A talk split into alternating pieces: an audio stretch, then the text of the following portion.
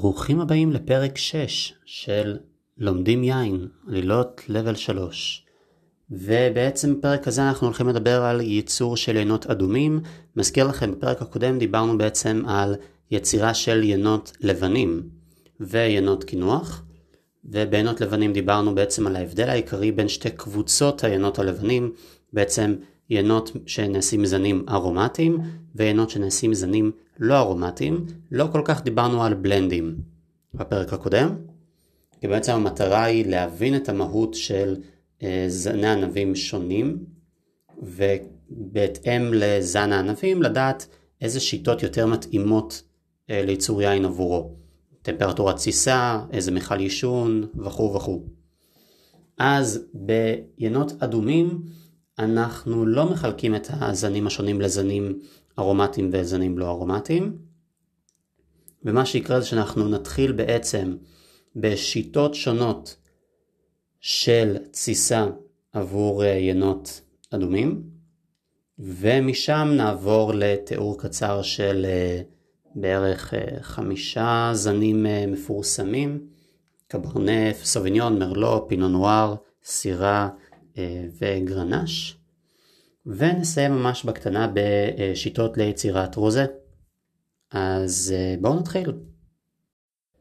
אז עכשיו אנחנו מדברים על יצירה של עינות אדומים, וההבדל העיקרי בין עינות אדומים ולבנים חוץ מהענב עצמו, זה העניין שהתסיסה נעשית עם הקליפות, ואחריה עושים את הסחיטה, שבהם נפרדים מהקליפות סוף סוף.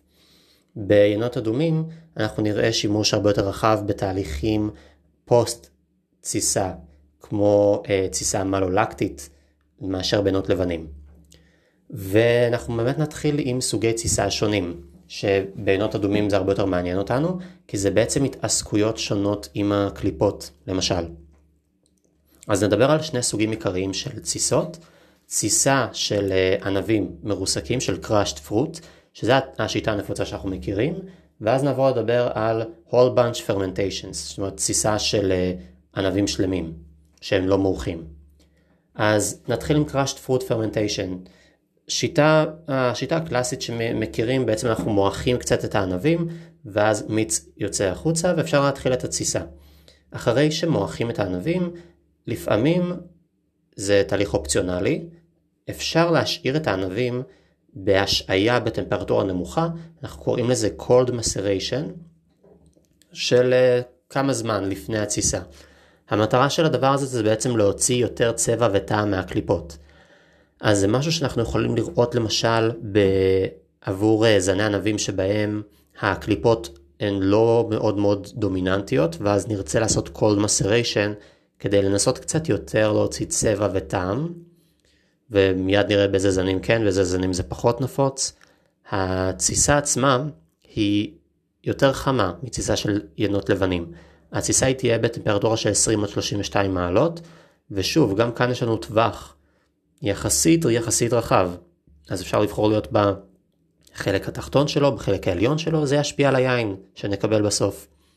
החום הזה של תסיסה של אדומים הוא חום שנחוץ בשביל להוציא יותר צבע ותנינים מהקליפה. קחו את זה ככלל, ככל שהטמפרטורה יותר גבוהה בתסיסה עצמה, יותר קל להוציא את הצבע והתנינים החוצה. השליטה בטמפרטורה תשלוט על מאפיינים שונים של היין שנקבל. יש מונח נוסף שחשוב להכיר שקוראים לו קאפ, מכסה, זה השכבה העליונה של מכל התסיסה. מה יש שם? בגדול, את הקליפות. רוב הקליפות והפולפה של הענבים הן בדרך כלל צפות על הנוזל. משם בעצם אנחנו מוציאים את הצבע והתנינים. אז כדי להוציא יותר צבע ויותר תנינים, אנחנו נרצה לערבב את הקאפ הזה אה, בכל המכל של התסיסה ולא רק לתת לו לצוף למעלה. אם לא ניגע בו, אז פחות צבע ופחות עניינים יצאו אל הנוזל. אז שוב, התעסקות עם ה cap, שזה תהליכים שאנחנו קוראים להם cap management, בסופו של דבר ישפיעו בעצם על, אה, על האופי של היין. אז יש כל מיני שיטות לערבוב והתעסקות עם ה cap, שלוש שיטות, ארבע שיטות אולי אה, ש, שצריך להכיר, הן הראשונה punching down, בעצם ממש לוקחים איזה שהם מוטות אה, ו... דוחפים פיזית את קליפות לתחתית, ה... לתחתית המכל, אנשים עומדים עם המוטות האלה מעל המכל ופשוט ממש כאילו punching down, נותנים, מכים את ה cap, בעצם דוחפים אותו למטה. שיטה נוספת היא שיטה שנקראת pumping over, בעצם אנחנו מזרימים נוזל מתחתית המכל עם צינור ופשוט שופכים אותו על החלק העליון של המכל. אז ה cap בעצם מתערבב בתוך הנוזל. Rack and Return זו שיטה נוספת, שבה נוזל התסיסה מתנקז לאיזשהו מכל נוסף, תוך כדי שה cap נשאר, ואז את הנוזל מזרימים על ה cap, על המכל המקורי, עושים את זה פעם פעמיים במהלך תסיסה אחת, זה מספיק, או rotary fermenters, שזה בעצם מכלי תסיסה מסתובבים, שבעצם מערבבים את ה cap בצורה יותר מכנית. לפי הטכניקות האלו, התסיסה נעשית במכלים גדולים, בדרך כלל עם מכסה פתוח, הם יכולים להיות מעץ, בטון, נירוסטה, ולאחר התסיסה אפשר לעשות אה, השריה נוספת, זה אופציונלי.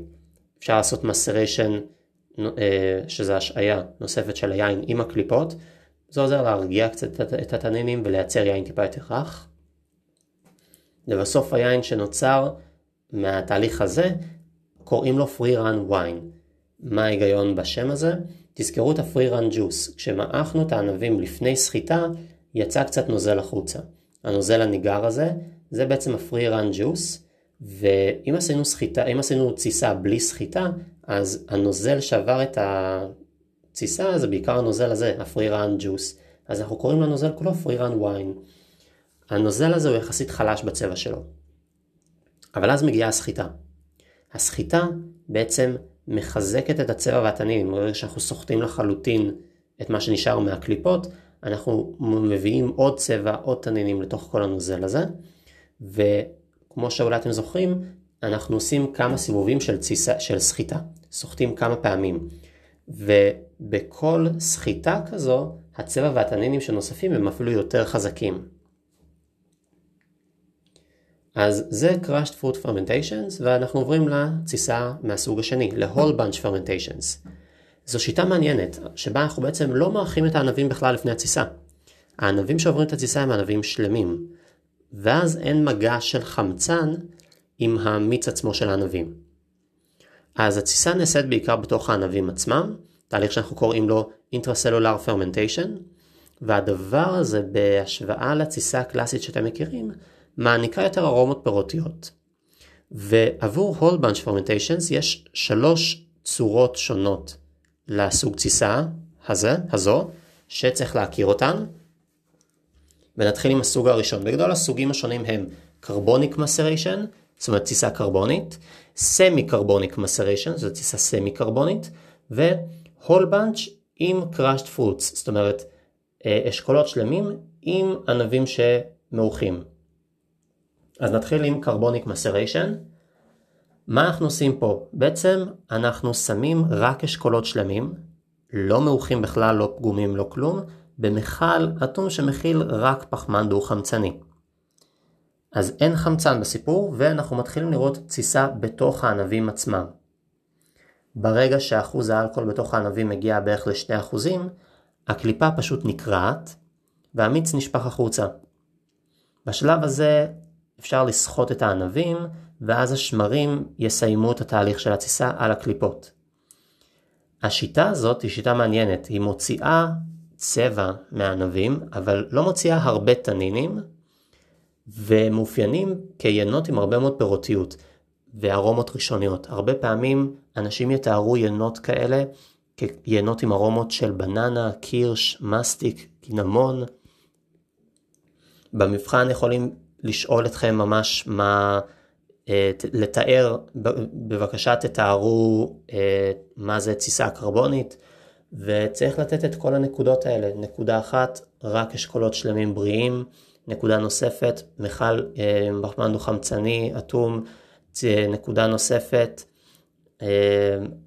ינות עם ארומות ראשוניות בולטות של בננה, של מסטיק, של קירש, של cinnamon וכו'. הסוג השני של תסיסה כזו של whole bunch זה semi carbonic fermentation, תסיסה סמי קרבונית, זה תהליך יחסית מעניין. למה זה semi carbonic? בעצם אנחנו לוקחים את האשכולות, כמו קודם, עורמים אותם במכל אחד על השני, והאשכולות שבתחתית המכל נמעכים מהמשקל של האשכולות שמעליהם. אז המיץ שיוצא מהאשכולות התחתונים עובר תסיסה רגילה על ידי שמרים, ובתסיסה כמובן יש לנו ייצור של אה, CO2, וה-CO2 הזה שמתקבל מתחיל למלא את המכל, ובכך בעצם האשכולות העליונים עוברים קרבוניק מסריישן, הם שלמים ומוקפים ב-CO2 והתחתונים עוברים איזה סוג של תסיסה רגילה.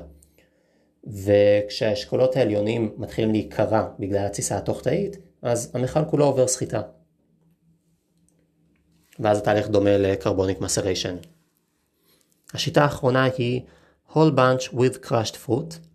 זו שיטה שגם היא מעניינת יחסית. אנחנו מערבבים אשכולות שלמים עם ענבים מעוכים. אז הפעם האשכולות לא מוקפים ב-CO2, האשכולות השלמים לא מוקפים בפחמן דו-חמצני כמו קודם, אבל הם בעצם שוחים בנוזל של הענבים הקרועים. אז גם הפעם הם נמצאים בסביבה שאין בה חמצן. וגם כאן בעצם מקבלים תסיסה תוך תאית. האשכולות האלה נמעכים בהדרגה, אה, בגלל שתוך כדי אה, אנחנו עושים punching down ל cap שיש לנו בתהליך. למה יש לנו cap? כי בעצם יש לנו אה, ענבים שהם מעוכים. אז כל הקליפות שלהם צפות למעלה. אז תוך כדי שעושים punching down, לאט לאט כל האשכולות מתחילים להימעך. זה לגבי תסיסות שונות, חלק שמאוד חשוב להכיר כי שואלים עליו בשאלות הפתוחות בבחינה. ומכאן נשארנו לדבר על סוגי זני ענבים ועל אה, אופציות ליישון. אז מבחינת אפשרויות ליישון יש הרבה מאוד אופציות שונות. כמעט כל האדומים עוברים איזשהו סוג של malolactic fermentation, והשאלה העיקרית היא האם להשתמש בעץ או לא. יש כאלו שכן, יש כאלו שלא, ותהליך נוסף חשוב שנעשה עם יינות אדומים הוא של blending, של ערבוב. ה blending הזה נעשה בכל מיני, ב, יש הרבה מאוד סוגים של blending, למשל, אפשר לשלב בין זנים שונים, זה עוזר לאזן טאנינים, חומציות, גוף ועוד. יש זנים שנותנים אה, יין יותר טאניני, יש כאלה שנותנים יין פחות טאניני, אז, אז סוג נוסף, סוג אה, ראשון של blending זה בעצם שילוב בין זנים שונים, לייצר בלנדים. אבל זה לא ה blending היחיד שיש. סוג נוסף של blending זה בעצם לערבב בין יין שיצא בשלבים שונים של הסחיטה. למשל לקחת יין שהנוזל שלו מקורו בסחיטה הראשונה, ויין מהסחיטה האחרונה, ולערבב אותו למשל ביחד עם ה-free run wine, היין שמתקבל מהתסיסה הראשונית לפני כל הסחיטות. אז לזה אנחנו קוראים press fractions blending. ה-press fraction זה בעצם uh, היין שמגיע מאחת מהסחיטות, הראשונה, השנייה, השלישית, והערבוב ביניהם בעצם עוזר לנו לשלוט באופי היין הסופי שנרצה לקבל. וסוג נוסף של ערבובים זה בין יין שעבר התיישנות בעץ עם יין שעבר התיישנות בנרוסטה. ויש הרבה בקבוקים שאפשר להצביע עליהם ו... ולראות שבהם היינן מציין שחצי מהיין עבר התיישנות בחביות עץ וחצי השני לא. זאת אומרת זה משהו שהוא מאוד נפוץ. רוב העיינות יעברו איזשהו ניקוי וסינון כלשהו. זו פשוט נקודה נוספת. ומפה אנחנו עוברים לזנים השונים. אז כמו בלבנים נדבר על ייצור של ינות זולים בכמות גבוהה ואז לינות איכות. אז מבחינת ייצור יין זול בכמות גבוהה, בדרך כלל מדובר באזורים חמים, שמשיים ויבשים. אפשר להשתמש בזנים כמו קברנה, מרלו, שירז, גרנש, כי יש להם ריכוז צבע ותנינים שהוא מספיק טוב כדי להפיק יין טוב, גם כשהיילד גבוה, גם כשיש הרבה מאוד ענבים פר אה, יחידת שטח של כרם. ענב אחד שלא כל כך מתאים ליינות זולים בכמות גבוהה זה פינו נואר. זאת אומרת, אפשר לראות אבל יותר נדיר. הוא בדרך כלל לא נמצא בעינות זולים כי הוא קצת יותר קשה לגידול והוא אוהב אקלים יותר קר אז קשה להוציא צבע ותנינים כשהוא מופק בכמות גבוהה, ב-high yield. סגנון הייצור של עינות זולים הוא פירותי, לא תניני, עם ארומות בעיקר פירותיות ראשוניות, וכדי לשמור על האופי הפירותי הראשוני במהלך התהליך הייצור שומרים על רמות SO2 יחסית גבוהות. לפעמים צריך להוסיף חומצה טרטרית. אם מגדלים את הענבים בחום, כי הענב מבשיל מאוד בטמפרטורה חמה ויכול לאבד חומצה. לרוב במהלך התסיסה לא נרצה יותר מדי טאניניות, אז לא תהיה יותר מדי עבודה עם ה cap, לא יהיה הרבה cap management. התסיסה לרוב תהיה יחסית נמוכה כדי לשמר את הפירותיות, זאת אומרת 22 עד 25 מעלות, ויהיה פחות השריות, פחות macerations, כי זה פשוט לוקח זמן, ואנחנו רוצים לייצר כמה שיותר יין וכמה שיותר מהר. מבחינת ינות איכות, נדבר על זני הענבים הנפוצים, נדבר על חמישה כאלו, על קברני סוביניון, מרלו, פינו נואר, סירה או שירז וגרנש או גרנצ'ה. אז נתחיל עם קברני סוביניון. מדובר בענב עם קליפה מאוד עבה.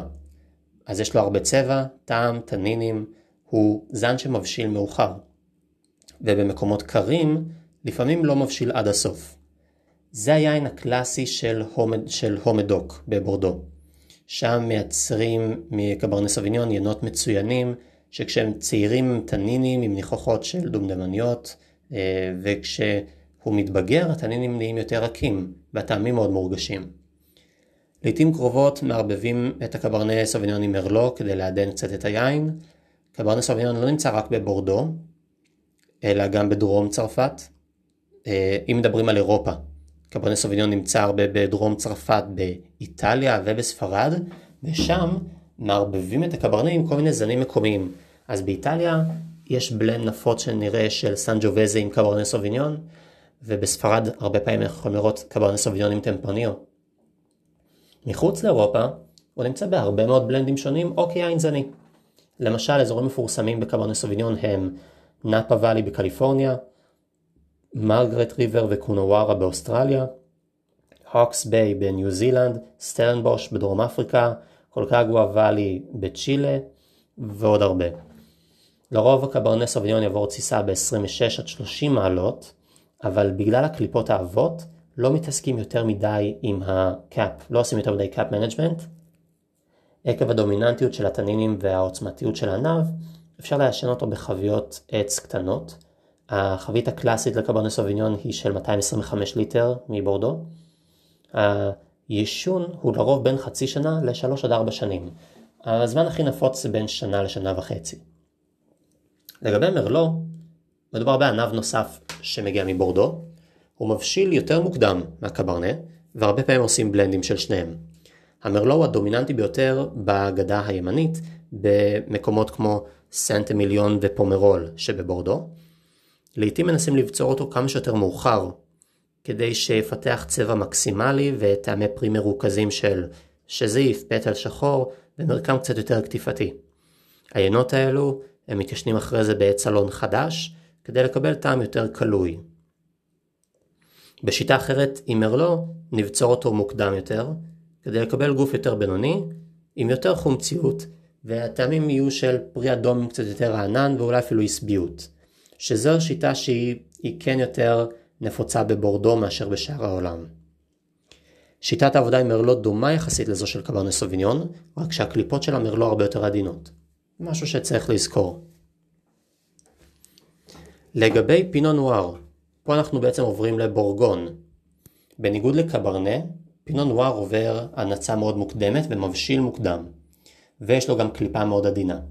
ורואים את זה הרבה פעמים בצבע של הפינו נואר, שהוא צבע יחסית אינדיקטיבי. זה זן מאוד ותיק, והוא מפורסם בשל כך, אז יש הרבה מאוד קלונס שונים שלו, שאתם רוצים לקנות פינו נואר כדי לנטוע אצלכם בכרם, תצטרכו לבחור מבין הרבה מאוד אה, תתי זנים שונים של פינו נואר. אפשר לעשות אותו בהרבה מאוד סגנונות.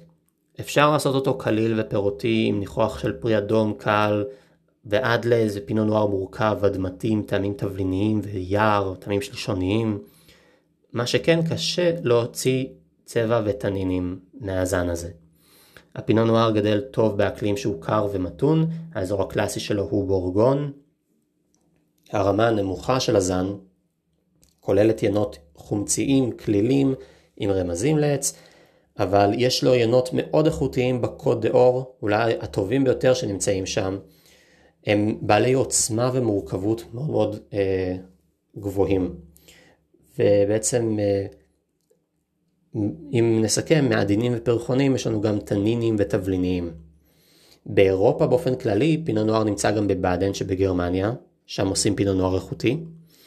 ובעולם החדש, מחוץ לאירופה, המקומות העיקריים המפורסמים בפינו נוער הם למשל לוס קרנרוס וסונומה ואלי בקליפורניה, סנטרל אוטאגו, מרלבורו ומרטינבורו בניו זילנד, הרבה מקומות באוסטרליה, יארה ואלי, מורנינגטון פנינסולה, תזמניה, ווקר ביי בדרום אפריקה, קזבלנקה ואלי בצ'ילה ועוד הרבה. כשנוטעים פינו במקום חם מדי, אנחנו נקבל יין ריבתי, לא כל כך אטרקטיבי. בעבודה ביקב, הרבה פעמים נעשה מסריישן, השעיה, של המיץ של התירוש עם הקליפות כדי למצות צבע, ואפילו לעיתים נוסיף אמ, אשכולות שלמים בשביל להעצים ניחוחות של פרי אדום ופרחוניות.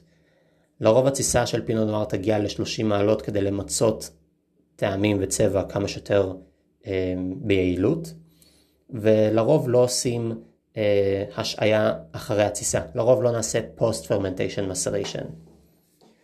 בדרך כלל נעשן את הפינו נואר בין שנה לשנתיים בעת סלון, בדרך כלל משומש, ולרוב פינו נואר מגיע כיין זני. זאת אומרת, מאוד נדיר לראות בלנד שמערב פינו נואר.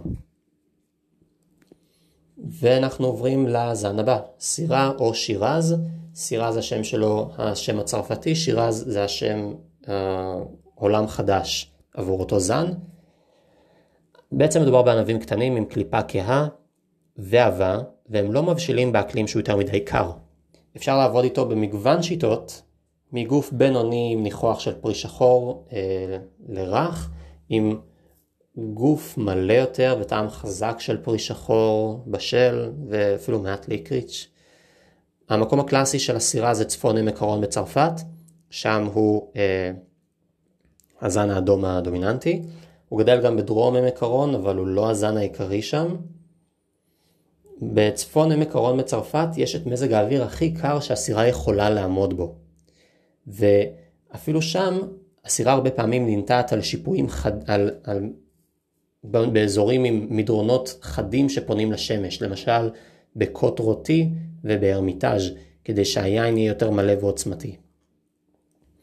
סירה גדלה בצרפת בעוד אזורים, בלנדוק ורוסיון, שם היא נמצאת הרבה פעמים בבלנד עם זנים מקומיים אחרים, גרנש, מורבדרה וקריניאן, סינסאו, במזג אוויר מעט יותר חם, כמו באזורים האלה, אז הזן הזה מעניק ארומות וטנינים יותר חדים. בעולם החדש, הסירה או בשמה אה, השני שירז, בעצם אה, זה זן שנפוץ בעיקר באוסטרליה. ובאזורים חמים שם כמו בהנטר ואלי, בברוסה ואלי, יכולים לייצר שירז רך, אדמתי ותבליני, או באזורים קרים יותר באוסטרליה כמו בג'ילונג והית'קוט, מייצרים שירז יותר פלפלי. וטיפה יותר מזכיר את הסגנון האירופאי.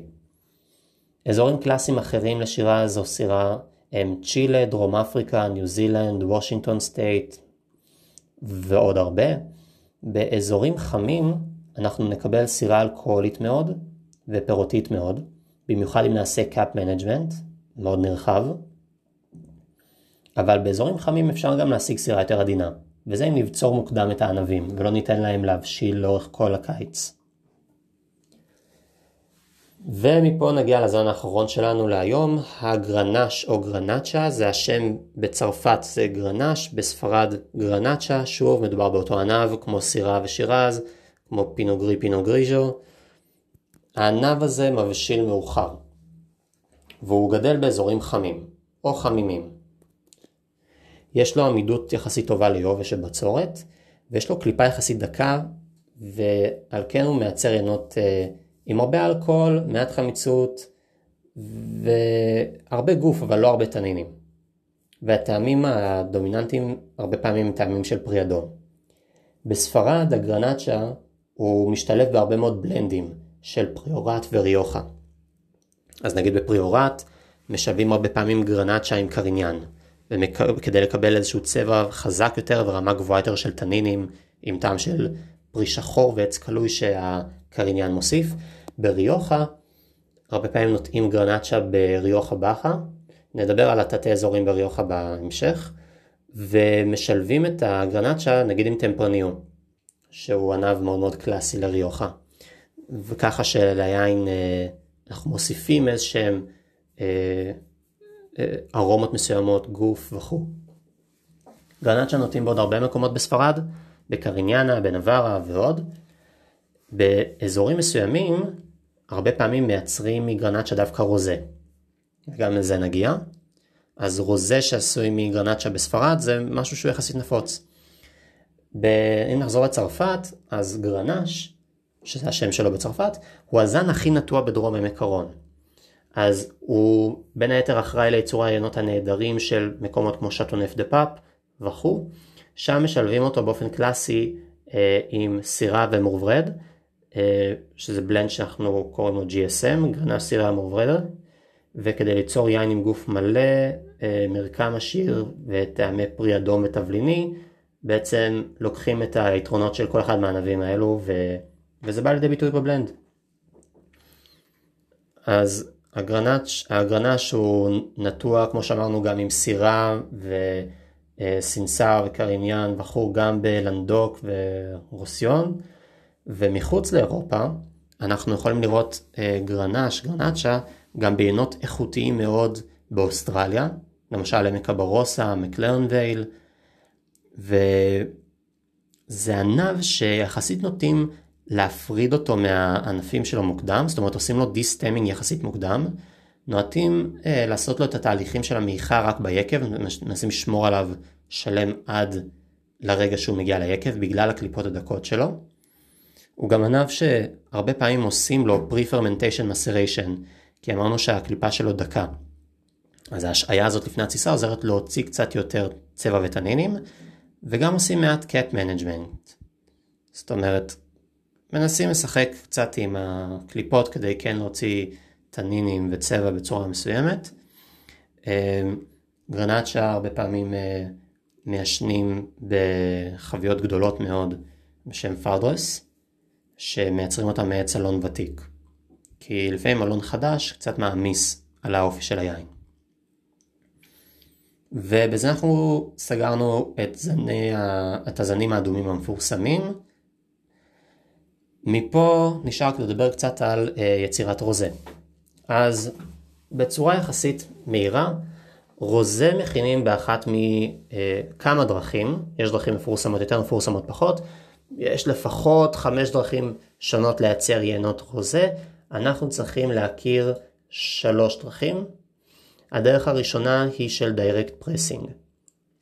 אז בשיטה הזאת של יצירת רוזה, לוקחים את הענבים האדומים, אוטומטית עושים להם סחיטה. סחיטה מהירה כמו לינות לבנים. הסחיטה הזאת מצליחה להוציא צבע מהקליפות, אבל לא הרבה. ואז הולכים להתסיס אותו כמו יין לבן. אז זה מייצר רוזה עם צבע מאוד מאוד עדין. שיטה נוספת לייצור רוזה זו שיטה, השיטה הקלאסית שרוב האנשים מכירים, שנקראת short maceration, כלומר השעיה קצרה. מה שעושים זה שמועכים את הענבים האדומים, נותנים להם להישאר קצת עם הקליפות. זאת אומרת השעיה קלה עם הקליפות שלהם, וההשעיה הזאת גורמת לקליפות להתחיל להוציא צבע וטעם. אנחנו נבחר כמה זמן להשהות את הצבע של ה... להשהות את, הרוזה, את היין עם הקליפות, ובאיזשהו שלב אנחנו ניקח את הקליפות החוצה. אם אנחנו, אנחנו יכולים אפילו להשאיר את ההשעיה הזאת קצת אל תוך התסיסה, להתחיל את התסיסה ורק אחר כך להתחיל להוציא את הקליפות. ככל שנשאיר את הקליפות יותר זמן, ככה נקבל צבע יותר חזק. אחרי זה, אחרי שמוציאים את הקליפות, ממשיכים כאילו מדובר ביין לבן, מסיימים את התסיסה וכו', יישון וזהו.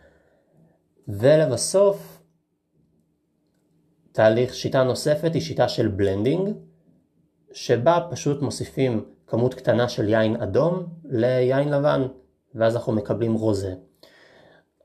באירופה הדבר הזה מקובל רק בהכנה של שמפניה ורודה, של שמפניה רוזה. לא מכינים ככה יינות רוזה שולחניים באירופה. אה, והשיטה הזאת אה, במקומות שונים בעולם כן משתמשים בה בשביל להכין יינות רוזה כלשהם. במקומות מסוימים בקליפורניה למשל.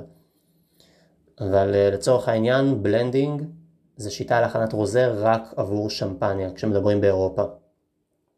וזה הכל. זה הכל הפרק הזה. בעצם יש כאן כל מיני דברים בעיניי שהם מאוד מאוד חשובים ב... לדעת ולזכור לקראת המבחן, ממש בדגש על שיטות אה, תסיסה שונות, לדעת על כל סוג של תסיסה, בדיוק אה, לדעת להגיד, לתאר אותה בחמש נקודות לפחות, חמש או ארבע, כנ"ל אה, לדעת את ההבדלים בין אה, ייצור הרוזה השונים, אה, שיטות ייצור רוזה שונות, לדעת להסביר אותן גם. פחות להתעמק בעיניי בהבדל בין זני הענבים כרגע, אולי בקווים כלליים. זאת אומרת, למי יש קליפה יותר עבה, למי יש קליפה יותר דקה, רק איפה שממש ציינו את זה.